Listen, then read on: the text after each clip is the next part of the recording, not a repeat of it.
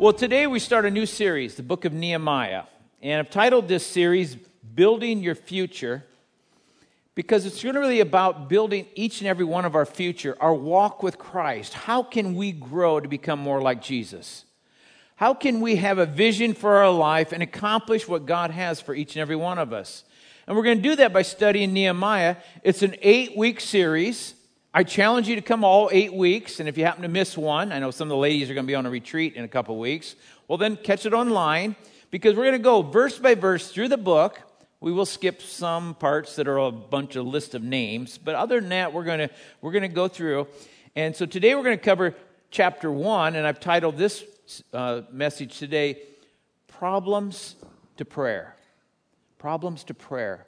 Because in the book of Nehemiah, there's 12 prayers listed. And we're actually going to be studying one of them and learning some things on how we can improve our prayer life.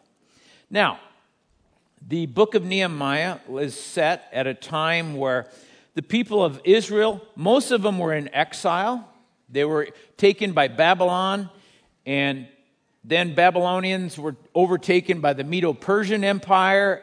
And at this point in time of Nehemiah, the Persians were kind of in control and there's a king Artaxerxes. That's who Nehemiah was working for. So let me just set the stage for you before we even start. Nehemiah was a cupbearer. You'll find that in the very last part of chapter 1.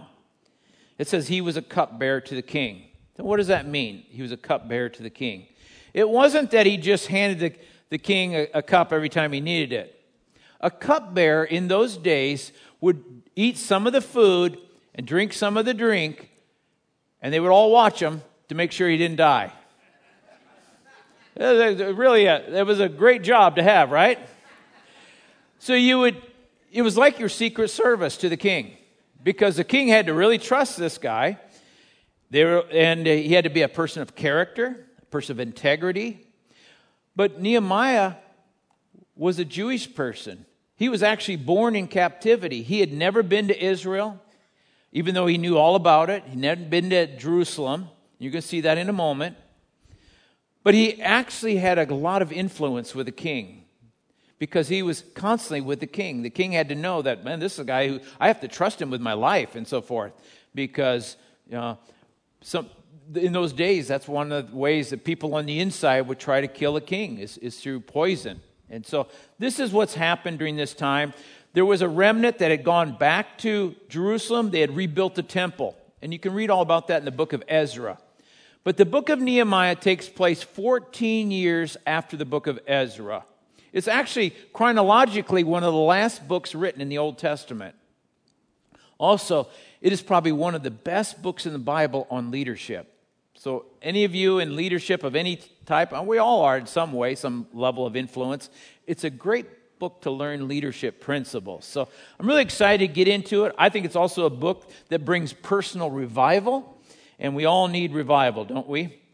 So, you're in Nehemiah. Let's jump into it. Verse 1.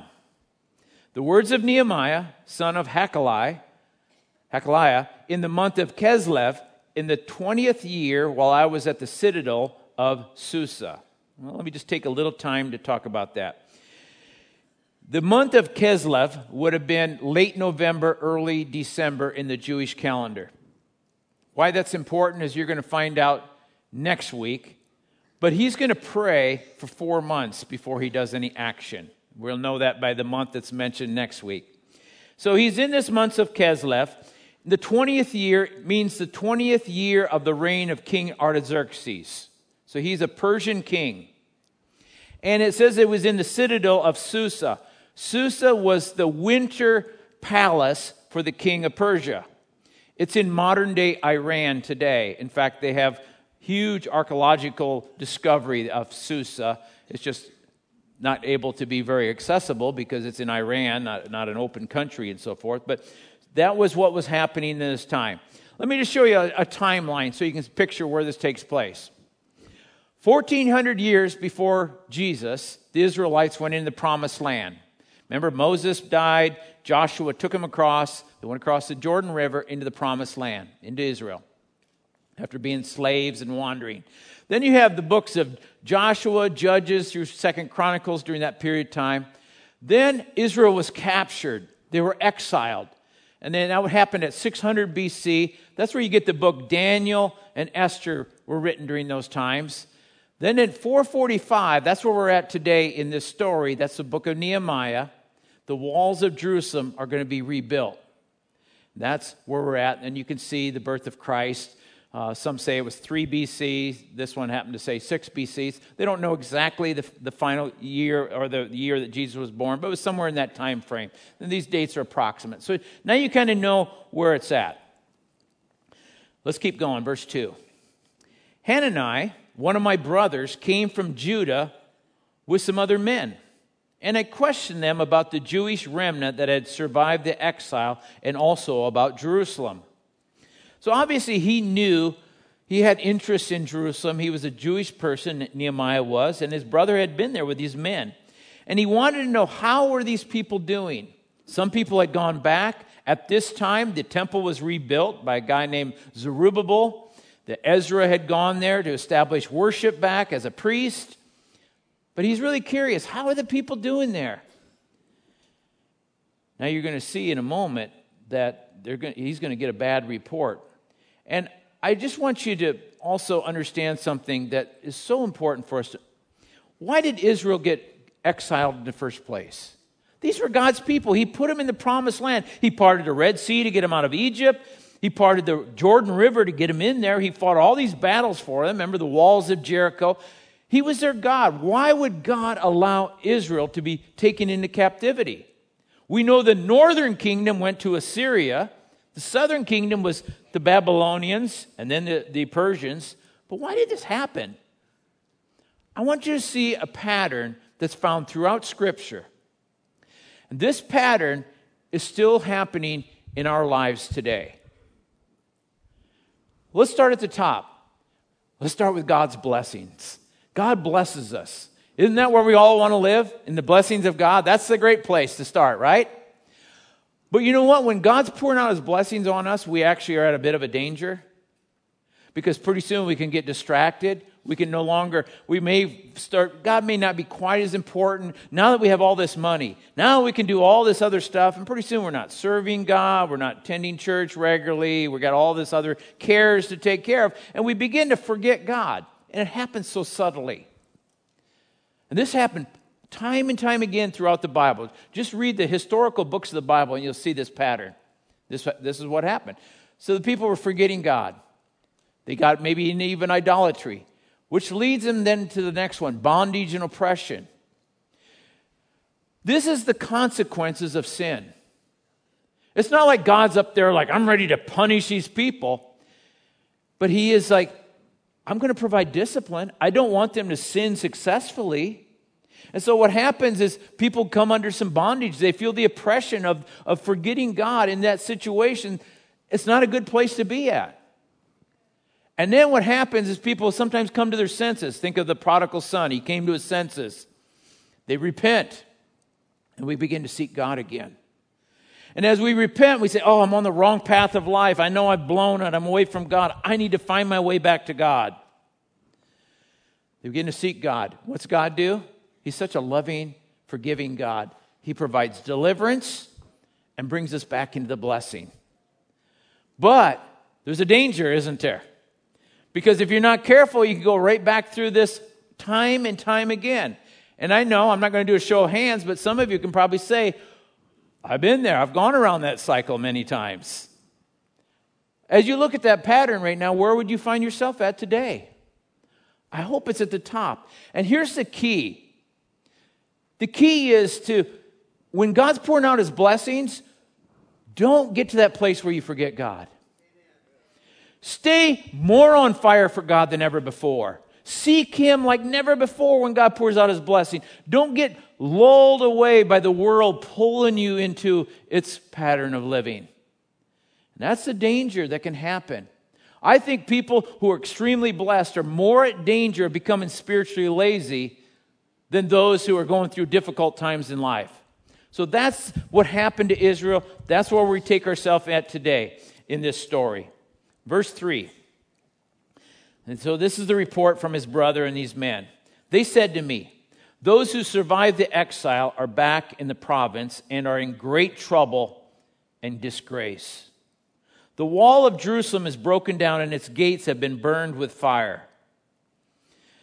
Now we know that in those days, walls were of extreme importance.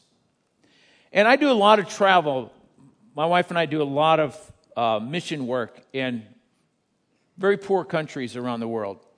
And walls are still extremely important. If you have anything of value, you have to have bars and walls around it. If you have nothing, you can be kind of like have like little places with nothing, but walls are extremely important. In those days, cities without walls were always ransacked. They were always taking their stuff. And so here we are, Jerusalem. The temple is there. They're wanting to establish it back as a place of worship, but yet they had no protection. Walls represented protection, and the gates, they represented wisdom wisdom to know who to come in and who not to let come in. But a city without walls was a city that was in a bad condition. And so you're going to see this is really going to be like a bad report. It's like, uh, how can Jerusalem rebuild? How can they do well there? How can these people survive if they don't have any protection? Verse 4 When I heard these things, I sat down and wept. For some days I mourned and fasted and prayed before the God of heaven. Do you see the emotion of Nehemiah there? Look at his actions. He first sat down, he wept, he mourned, he fasted, and he prayed. See, this moved him. This is our first point, and we're going to have six points today. Our first point is this let problems motivate us to pray. When you run into a problem, when you hear bad news, let it motivate you quickly to pray. Remember the, the part on the graph there, the, uh, the diagram where people forget God? It's like when things happen, sometimes people just forget God. No, we want to remember God and we want to pray. We want to seek God. My wife, Barb, and I, we've been doing this for a number of years now. Whenever we hear bad news, we read it, we get a text, we, whatever happens, we hear bad news, we, we're quick. If we're close enough, we grab each other's hands. If we're not, we still, we just, let's pray right now. Might be her leading the prayer, might be leading, me leading the prayer, but we pray. Most important thing we can do when we hear bad news is pray. Look at what Nehemiah didn't do. When he, when he got this bad report about Jerusalem, the walls broken down, he, he didn't complain. Oh, those foolish people there, what's the matter with them? They should have had that done by then. He didn't criticize. He didn't delegate it to someone else. He didn't ignore it. He didn't go on social media. Instead, he prayed. He prayed. He was emotional about it. Today, whether you're in Sebastian or Viera, Melbourne here, watching online, what, you, what problems are you facing? What's keeping you awake at night? What do you get knots in your stomach about when you think about it? For some of you, it might be health issues. Some of you, it might be your, your kids are not doing well in school right now.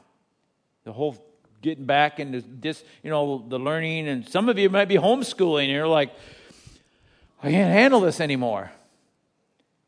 Some of you might want to be working from home, but you're at, back at the office, and some of you are at home wanting to be in an office probably.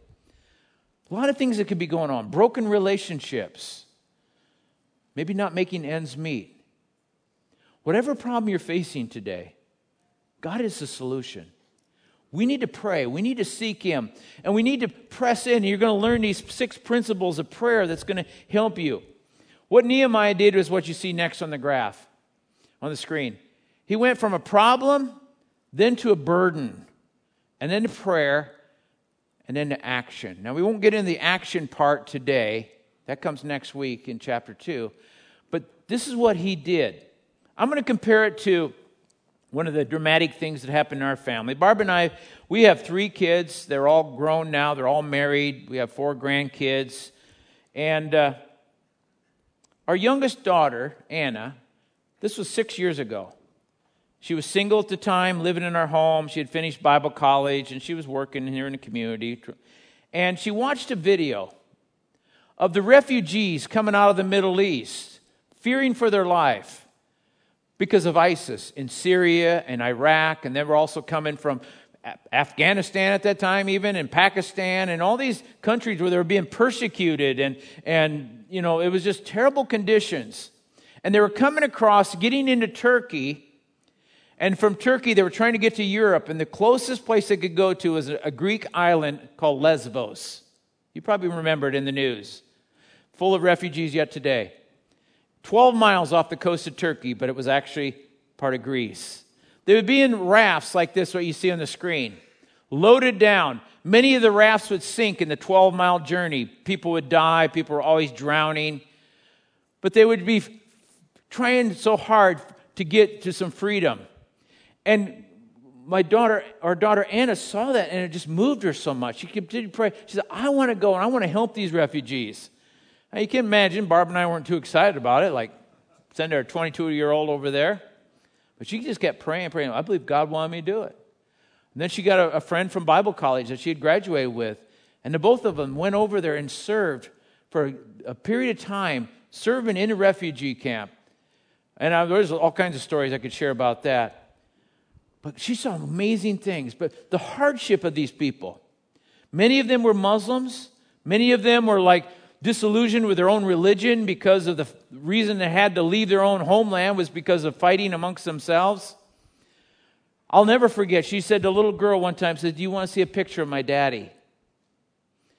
And it was a picture, but it, he, was, he was dead. That was the only picture he had of her dad because he was, he was, he was dead. She heard many of these kids that saw family members beheaded. Terrible situation. So she went to be the hands, feet of Jesus there. Then she came back. God wouldn't take it away. And then she ended up going to a Middle East country, a, a, a, a, country where she was working with an underground church, and she was literally underground because it was in the bottom of a parking garage. but she was working with refugees that were coming in there, people that were getting saved. Barbara and I actually went and experienced it. It was, it was incredible. Now, fast forward. She's married. She's in California. She works with her husband doing inner city uh, work with youth, but at night, she's been working with refugees. People are coming in from Afghanistan right now. The plane's coming in. In the last two weeks, she's helped two families get apartments furnished. They're completely open. She's teaching English as a second language to different refugees. And this was happened this Monday night. After class, they were sitting around talking. It was, it was women. And one of them shared something that happened that week where her 11 year old son had a vision of Jesus. And one by one, these ladies started talking about the visions and dreams that they have had of Jesus. One of them seeing a whole scripture in her vision. She didn't even know it was scripture. And she, she said what it said, and our daughter knew it was from Matthew 11 about come to me, all who are weary and heavy laden, I will give you rest. And it was like Jesus is calling out, he's, he's reaching out to these people that have been somewhat unreachable. But that all started with her praying and a burden. That's just one person. But how about each and every one of us? What do you have a burden for? I know across our campuses we have people who are serving in tremendous ways all over the place. I think of down in Sebastian, Vivian Rowe down there as women's director. I think about here in Melbourne, somebody like Bob Scott leading our Celebrate Recovery or up in Viera, Jeff Dillard leading the men's ministry. None of those are paid to do what they're doing. They're all people who are volunteering, and I could go on and on. And that's the risk when you mention names. Somebody's going to think, "Well, he didn't mention me. I've been serving a long time." We all got to stay humble, don't we? Have a vision for your life, what you can do for God.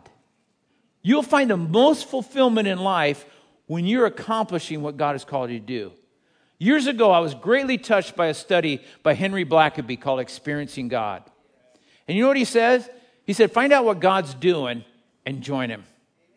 Sometimes we're like, Well, what should I do? What should I do? Find out what God's doing and just join Him. Find a place, get serving, do something with your life.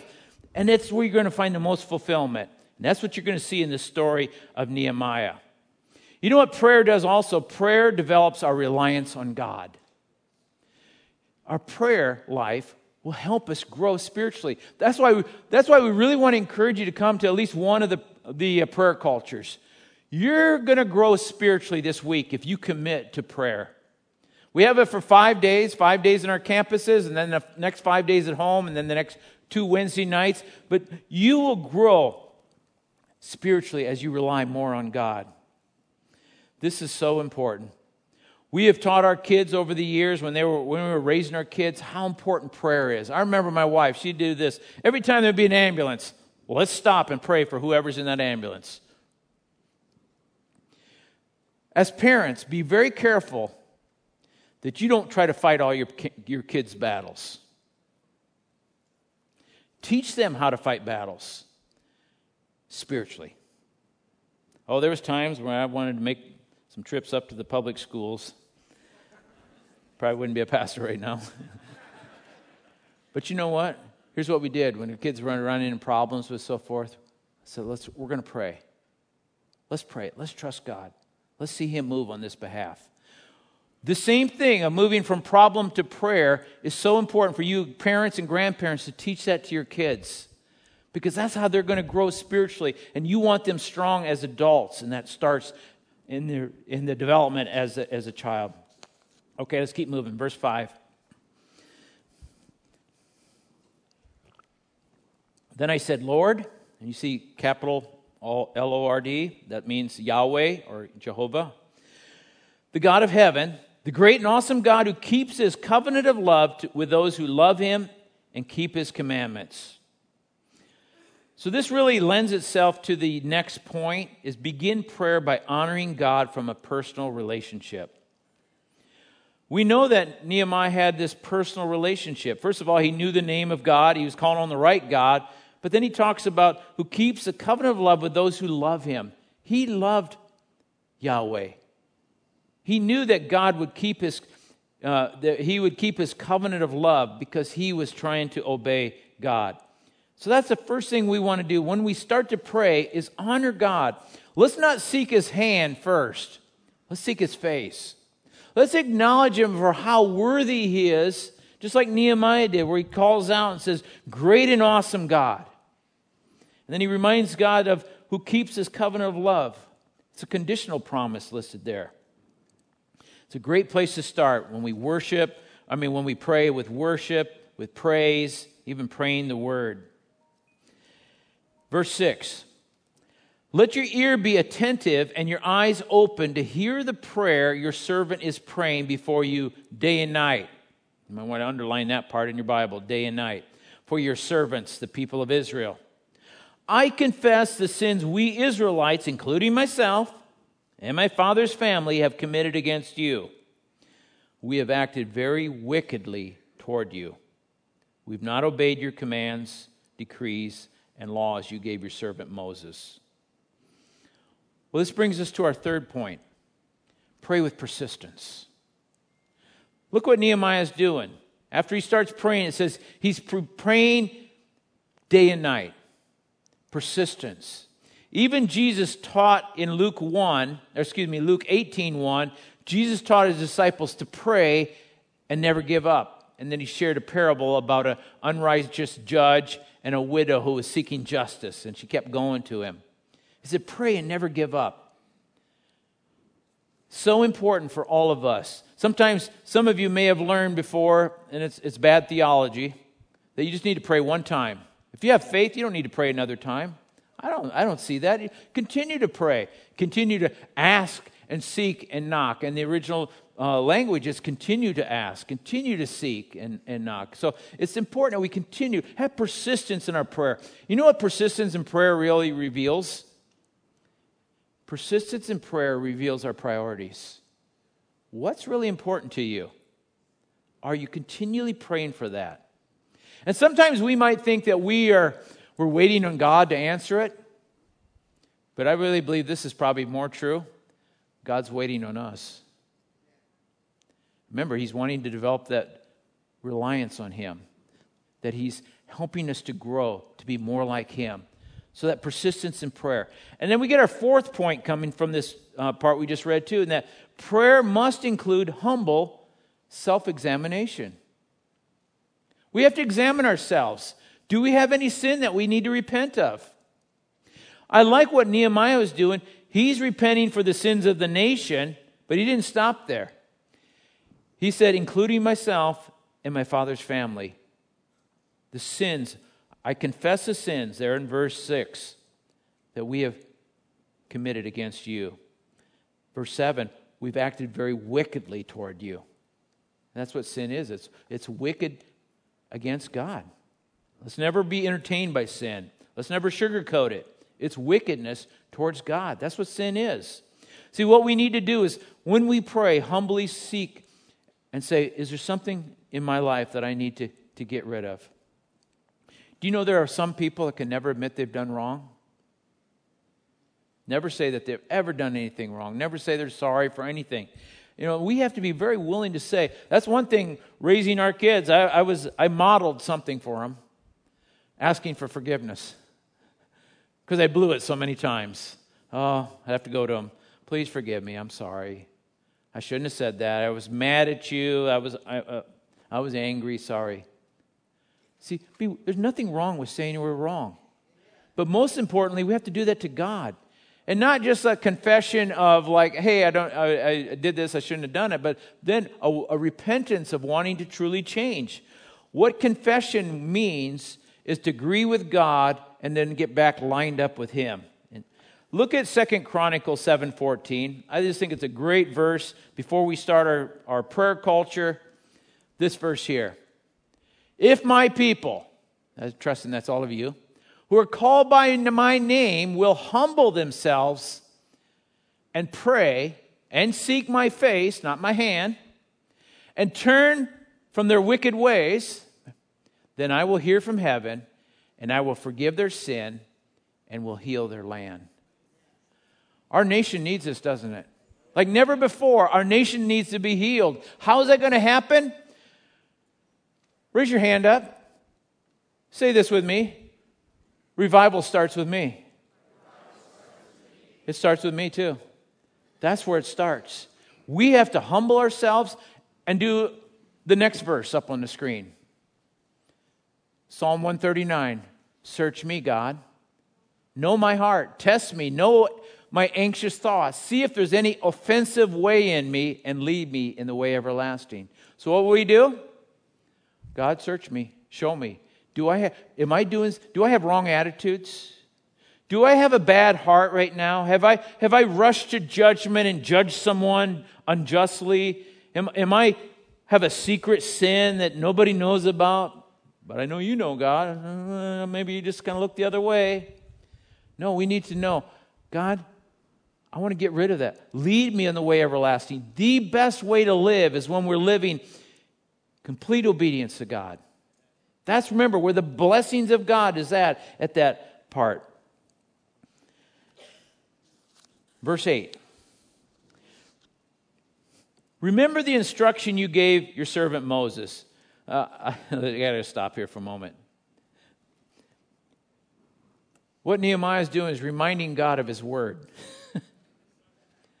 but you know what? That's great. When you pray, remind, pray the scriptures, remind God of his word.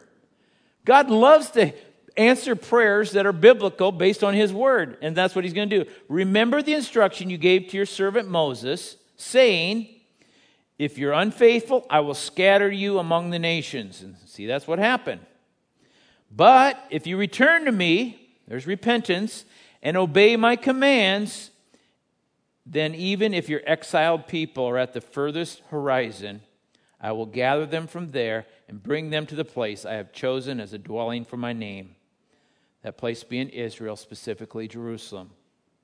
So, what, what is Nehemiah doing here? Well, it leads us to our fifth point pray the promises of God. He's praying the promise of God. God said, if you'll do this, this is what's going to happen. But if you do this, if you'll turn, then I will bring you back. What Nehemiah is actually doing is quoting from Deuteronomy 30 and Leviticus chapter 26. Any of you quoted from Leviticus lately? Nehemiah knew Leviticus. He could quote and remind God of, this is what you said. See, do you know there's over 3,000 promises here in the Word of God? I've, I've seen reports of up to 8,000, but I didn't want to take the time to count. But I'll just take it, I'll take the low end of, of what I saw 3,000. You know what's so important? Is to know some of those promises. That when you're praying, you can remind God of those. You can say those. This is what I do when I pray for healing. Oftentimes, as pastors, we get involved in praying for healing. So here's, I'm just going to go some of the verses. In, in, I'll pray this. In Exodus 15, Lord, you said you are the God who heals us. In Psalm 103, you said that not to forget any of your benefits, that you forgive us of our sins and heal us of our diseases. In Psalm 107, verse 20, it says, You sent your word to heal us. In Mark 16, you said, Lay hands on the sick and they will recover. James 5 says, Anoint with oil, and the prayer offered in faith will heal a person. And in 1 Peter, it says, By his stripes we are healed. You should have some promises that you get down deep into you, that when you're praying, they can just roll out of you, because that's the best way to get your prayers answered is to pray the Word of God, pray the promises of God. That's what Nehemiah was doing here. And you're going to see it's going to come, come to pass as we move through this book. So so important. Verse 10 They are your servants and your people, whom you've redeemed by your great strength and your mighty hand. Lord, let your ear be attentive to the prayer of this your servant. He keeps calling himself servant, he's humble. And to the prayer of your servants who delight in revering your name. Give your servant success today by granting him favor in the presence of this man. I was a cupbearer to the king. Well, in that little part there, we are going to see our sixth and last point and that is to pray in faith for wisdom before acting. When we pray, we need to ask God for wisdom. We don't want to act first and then pray. We want to pray. And like I said, this took four months of him praying. Do you know how long it took to rebuild the wall? This is a spoiler alert. You probably already know this, but it's going to take 52 days in the future of the, of the book. 52 days but four months of prayer before anything was even begun. See, that's a good thing for us too. Before we do anything, let's have more prayer involved with it than what it actually takes to do it. But he's very humble. And we see also there, he had some other people involved because he said, Your servants. It wasn't just him praying. He got some, he got some people together. Maybe they had a prayer culture service, okay? They brought some people together. They're praying. I like what it says in James 1. I know you know this one, but it's just a great reminder. If any of you lacks wisdom, and I'm trusting there's many people here facing decisions. If you lack wisdom, you should ask God, who gives generously to all without finding fault. He wants to pour out his blessing of, of wisdom to us, and it will be given to you. But when you ask, you must believe and not doubt, because the one who doubts is like a wave of the sea, blown and tossed by the wind. That person should not expect to receive anything from the Lord. So when we pray, let's ask God for wisdom. This next statement, I know, is a double negative sentence, but some verses are double negatives too, so I guess I'm in good company. But I, I just wrote it this way Our worst decisions will be the result of acting without prayer and knowing God's wisdom. Am I right? Any of you have decisions that you would like, wish you could have redone? Hopefully, they're not sitting next to you, okay? Shouldn't have gone there. Anyway, we all make decisions sometimes that we are like, oh, why did I do this? But we want to pray, we want to seek God's wisdom, and we want to say, this is what I know is God's will. I'm ready to act. What he did at the very end there is he was like, God, grant me favor before I go talk to the king. And we'll get into that next week. It's, gonna, it's, it's a powerful thing what God does. But he waited till he had wisdom. He didn't just act. You know where we get ourselves in trouble? Is with our logical mind. I don't need to pray about this one. I got it all figured out. I know what to do. I've got I've had financial decisions I've made years ago that I was like, I don't think I prayed enough over that. I wish I could redo that one. But you know what? all that does is God never slaps us over the head and says, What's the matter with you? He's like, No. Use as a learning opportunity. Next time, don't act first and then pray to get yourself out of the mess. Pray first, and maybe you don't have to go into the mess. Am I right? So, this is exciting with, with Nehemiah. I told you it's a book of leadership, and I, I just wanted to uh, share next week. Pastor Brian will be back, and he will be sharing in chapter 2, and it's such a powerful part of it. But I told you it's a lot about leadership here with Nehemiah. And look at this last statement. It's something I've used for many years as I train leaders is that godly leadership starts with prayer and ends without it. All of us, parents, in the workplace, anywhere we're at, we are people of influence. Let's be prayed up. Let's say, where does God want to use me today? How can I lead? And we know what leadership is. It's just moving people, especially spiritual leadership, is moving people from where they're at right now onto where does God want them to be. That's leadership. You don't have to have a title, you don't have to have a, a business card. We are all leaders leading for Jesus Christ. We're his ambassadors, as it says in Second uh, Corinthians uh, chapter 5. We're his ambassadors. So we are leaders. Now, the very end there, verse 10, let me go back to that. He's reminding God about these people that are these exiles. And he says this They are your servants, your people, whom you redeemed by your great strength and mighty hand. How did God redeem the people of Israel? Well, He redeemed them when He brought them through the Red Sea, when He sustained them through the wilderness, when He brought them into the promised land. Time and time again, God redeemed them. But today, are we people redeemed by God? See, we are redeemed by the blood of Jesus Christ, by what took place on the cross. Now, I want to show you guys something before I close. See this little piece of rubberized material? This is a piece of one of those rafts that went across that 12 mile channel of water for people to be rescued and saved.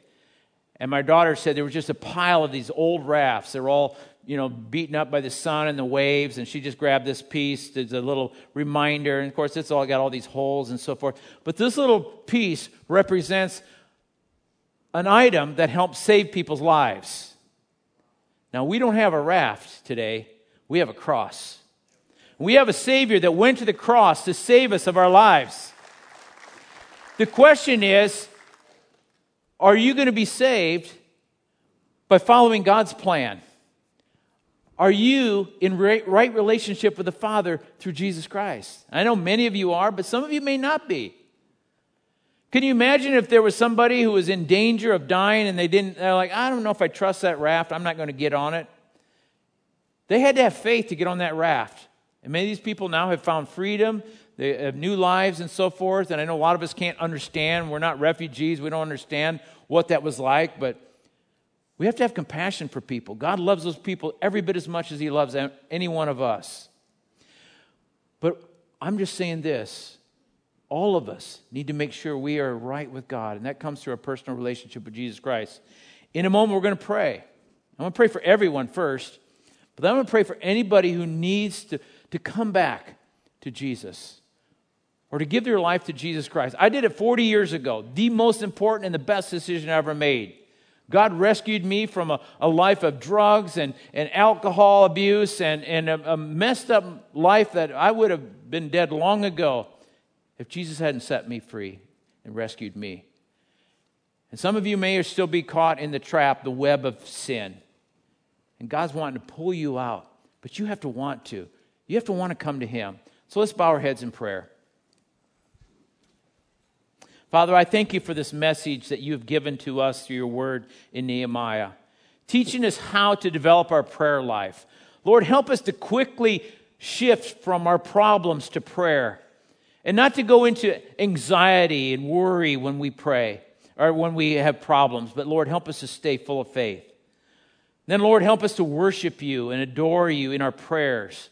Help us to pray with persistence, Lord, not give up. Help us to examine ourselves. If we've got some sin in our lives that we need to repent of, show us all right now Make it so clear that we have some areas in our life that we need to change. It's preventing us from growing, it's preventing us from being all that God has for us and wants for us. It's blocking our relationship with you. Then, oh Lord, I just pray that we would learn how to pray the promises of God in a greater way. Lord, I also pray that you give us wisdom for whatever decisions that we're facing. And for those that are not in a right relationship with you, they know it. You know it. And you're wooing them. Your Holy Spirit's showing them right now you need to pray. You need to give your life to Christ. You need to come back to, to me. Let me just lead you in a prayer. it's not about the exact words of this prayer, but it's about the meaning of it in your heart. So pray this prayer if you want to. Just pray it silently. Heavenly Father, I know I'm a sinner. I know I'm away from you. I know I'm feeling the consequences of my sin. But I also know that you died on the cross for all my sin. So I'm coming running back to you today, Lord. Please forgive me. I open my arms wide open to you because I know your arms are wide open for me. Let your Holy Spirit come live in me as I follow you from this day forward. And I pray this in Jesus' name. Amen.